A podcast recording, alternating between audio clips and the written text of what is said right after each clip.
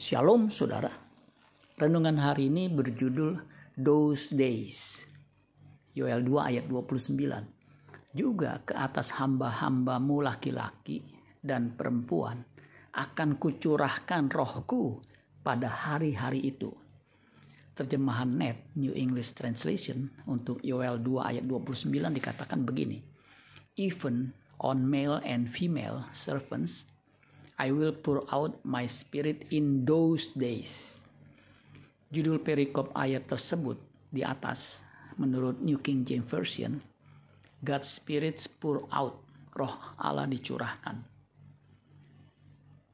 Ayat ini adalah nubuat Nabi Yoel tentang janji pencurahan roh kudus yang digenapi pada hari raya Pentakosta, hari ke-50 setelah Paskah atau 10 hari setelah Kristus naik ke surga. Saat itu, Roh Kudus dicurahkan dan para murid yang berkumpul di loteng atas penuh dengan Roh Kudus dan mereka berkata-kata dalam bahasa-bahasa lain yang diberikan oleh Roh. Roh Kudus dicurahkan pada hari-hari itu.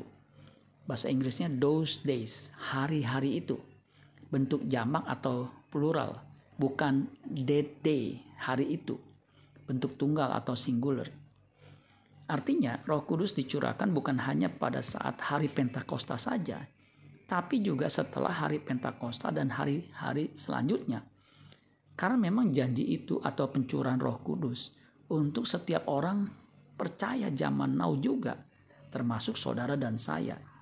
Kisah para Rasul 2 ayat 39. Sebab bagi kamulah janji itu, dan bagi anak-anakmu, dan bagi orang yang masih jauh, yaitu sebanyak yang akan dipanggil oleh Tuhan Allah kita.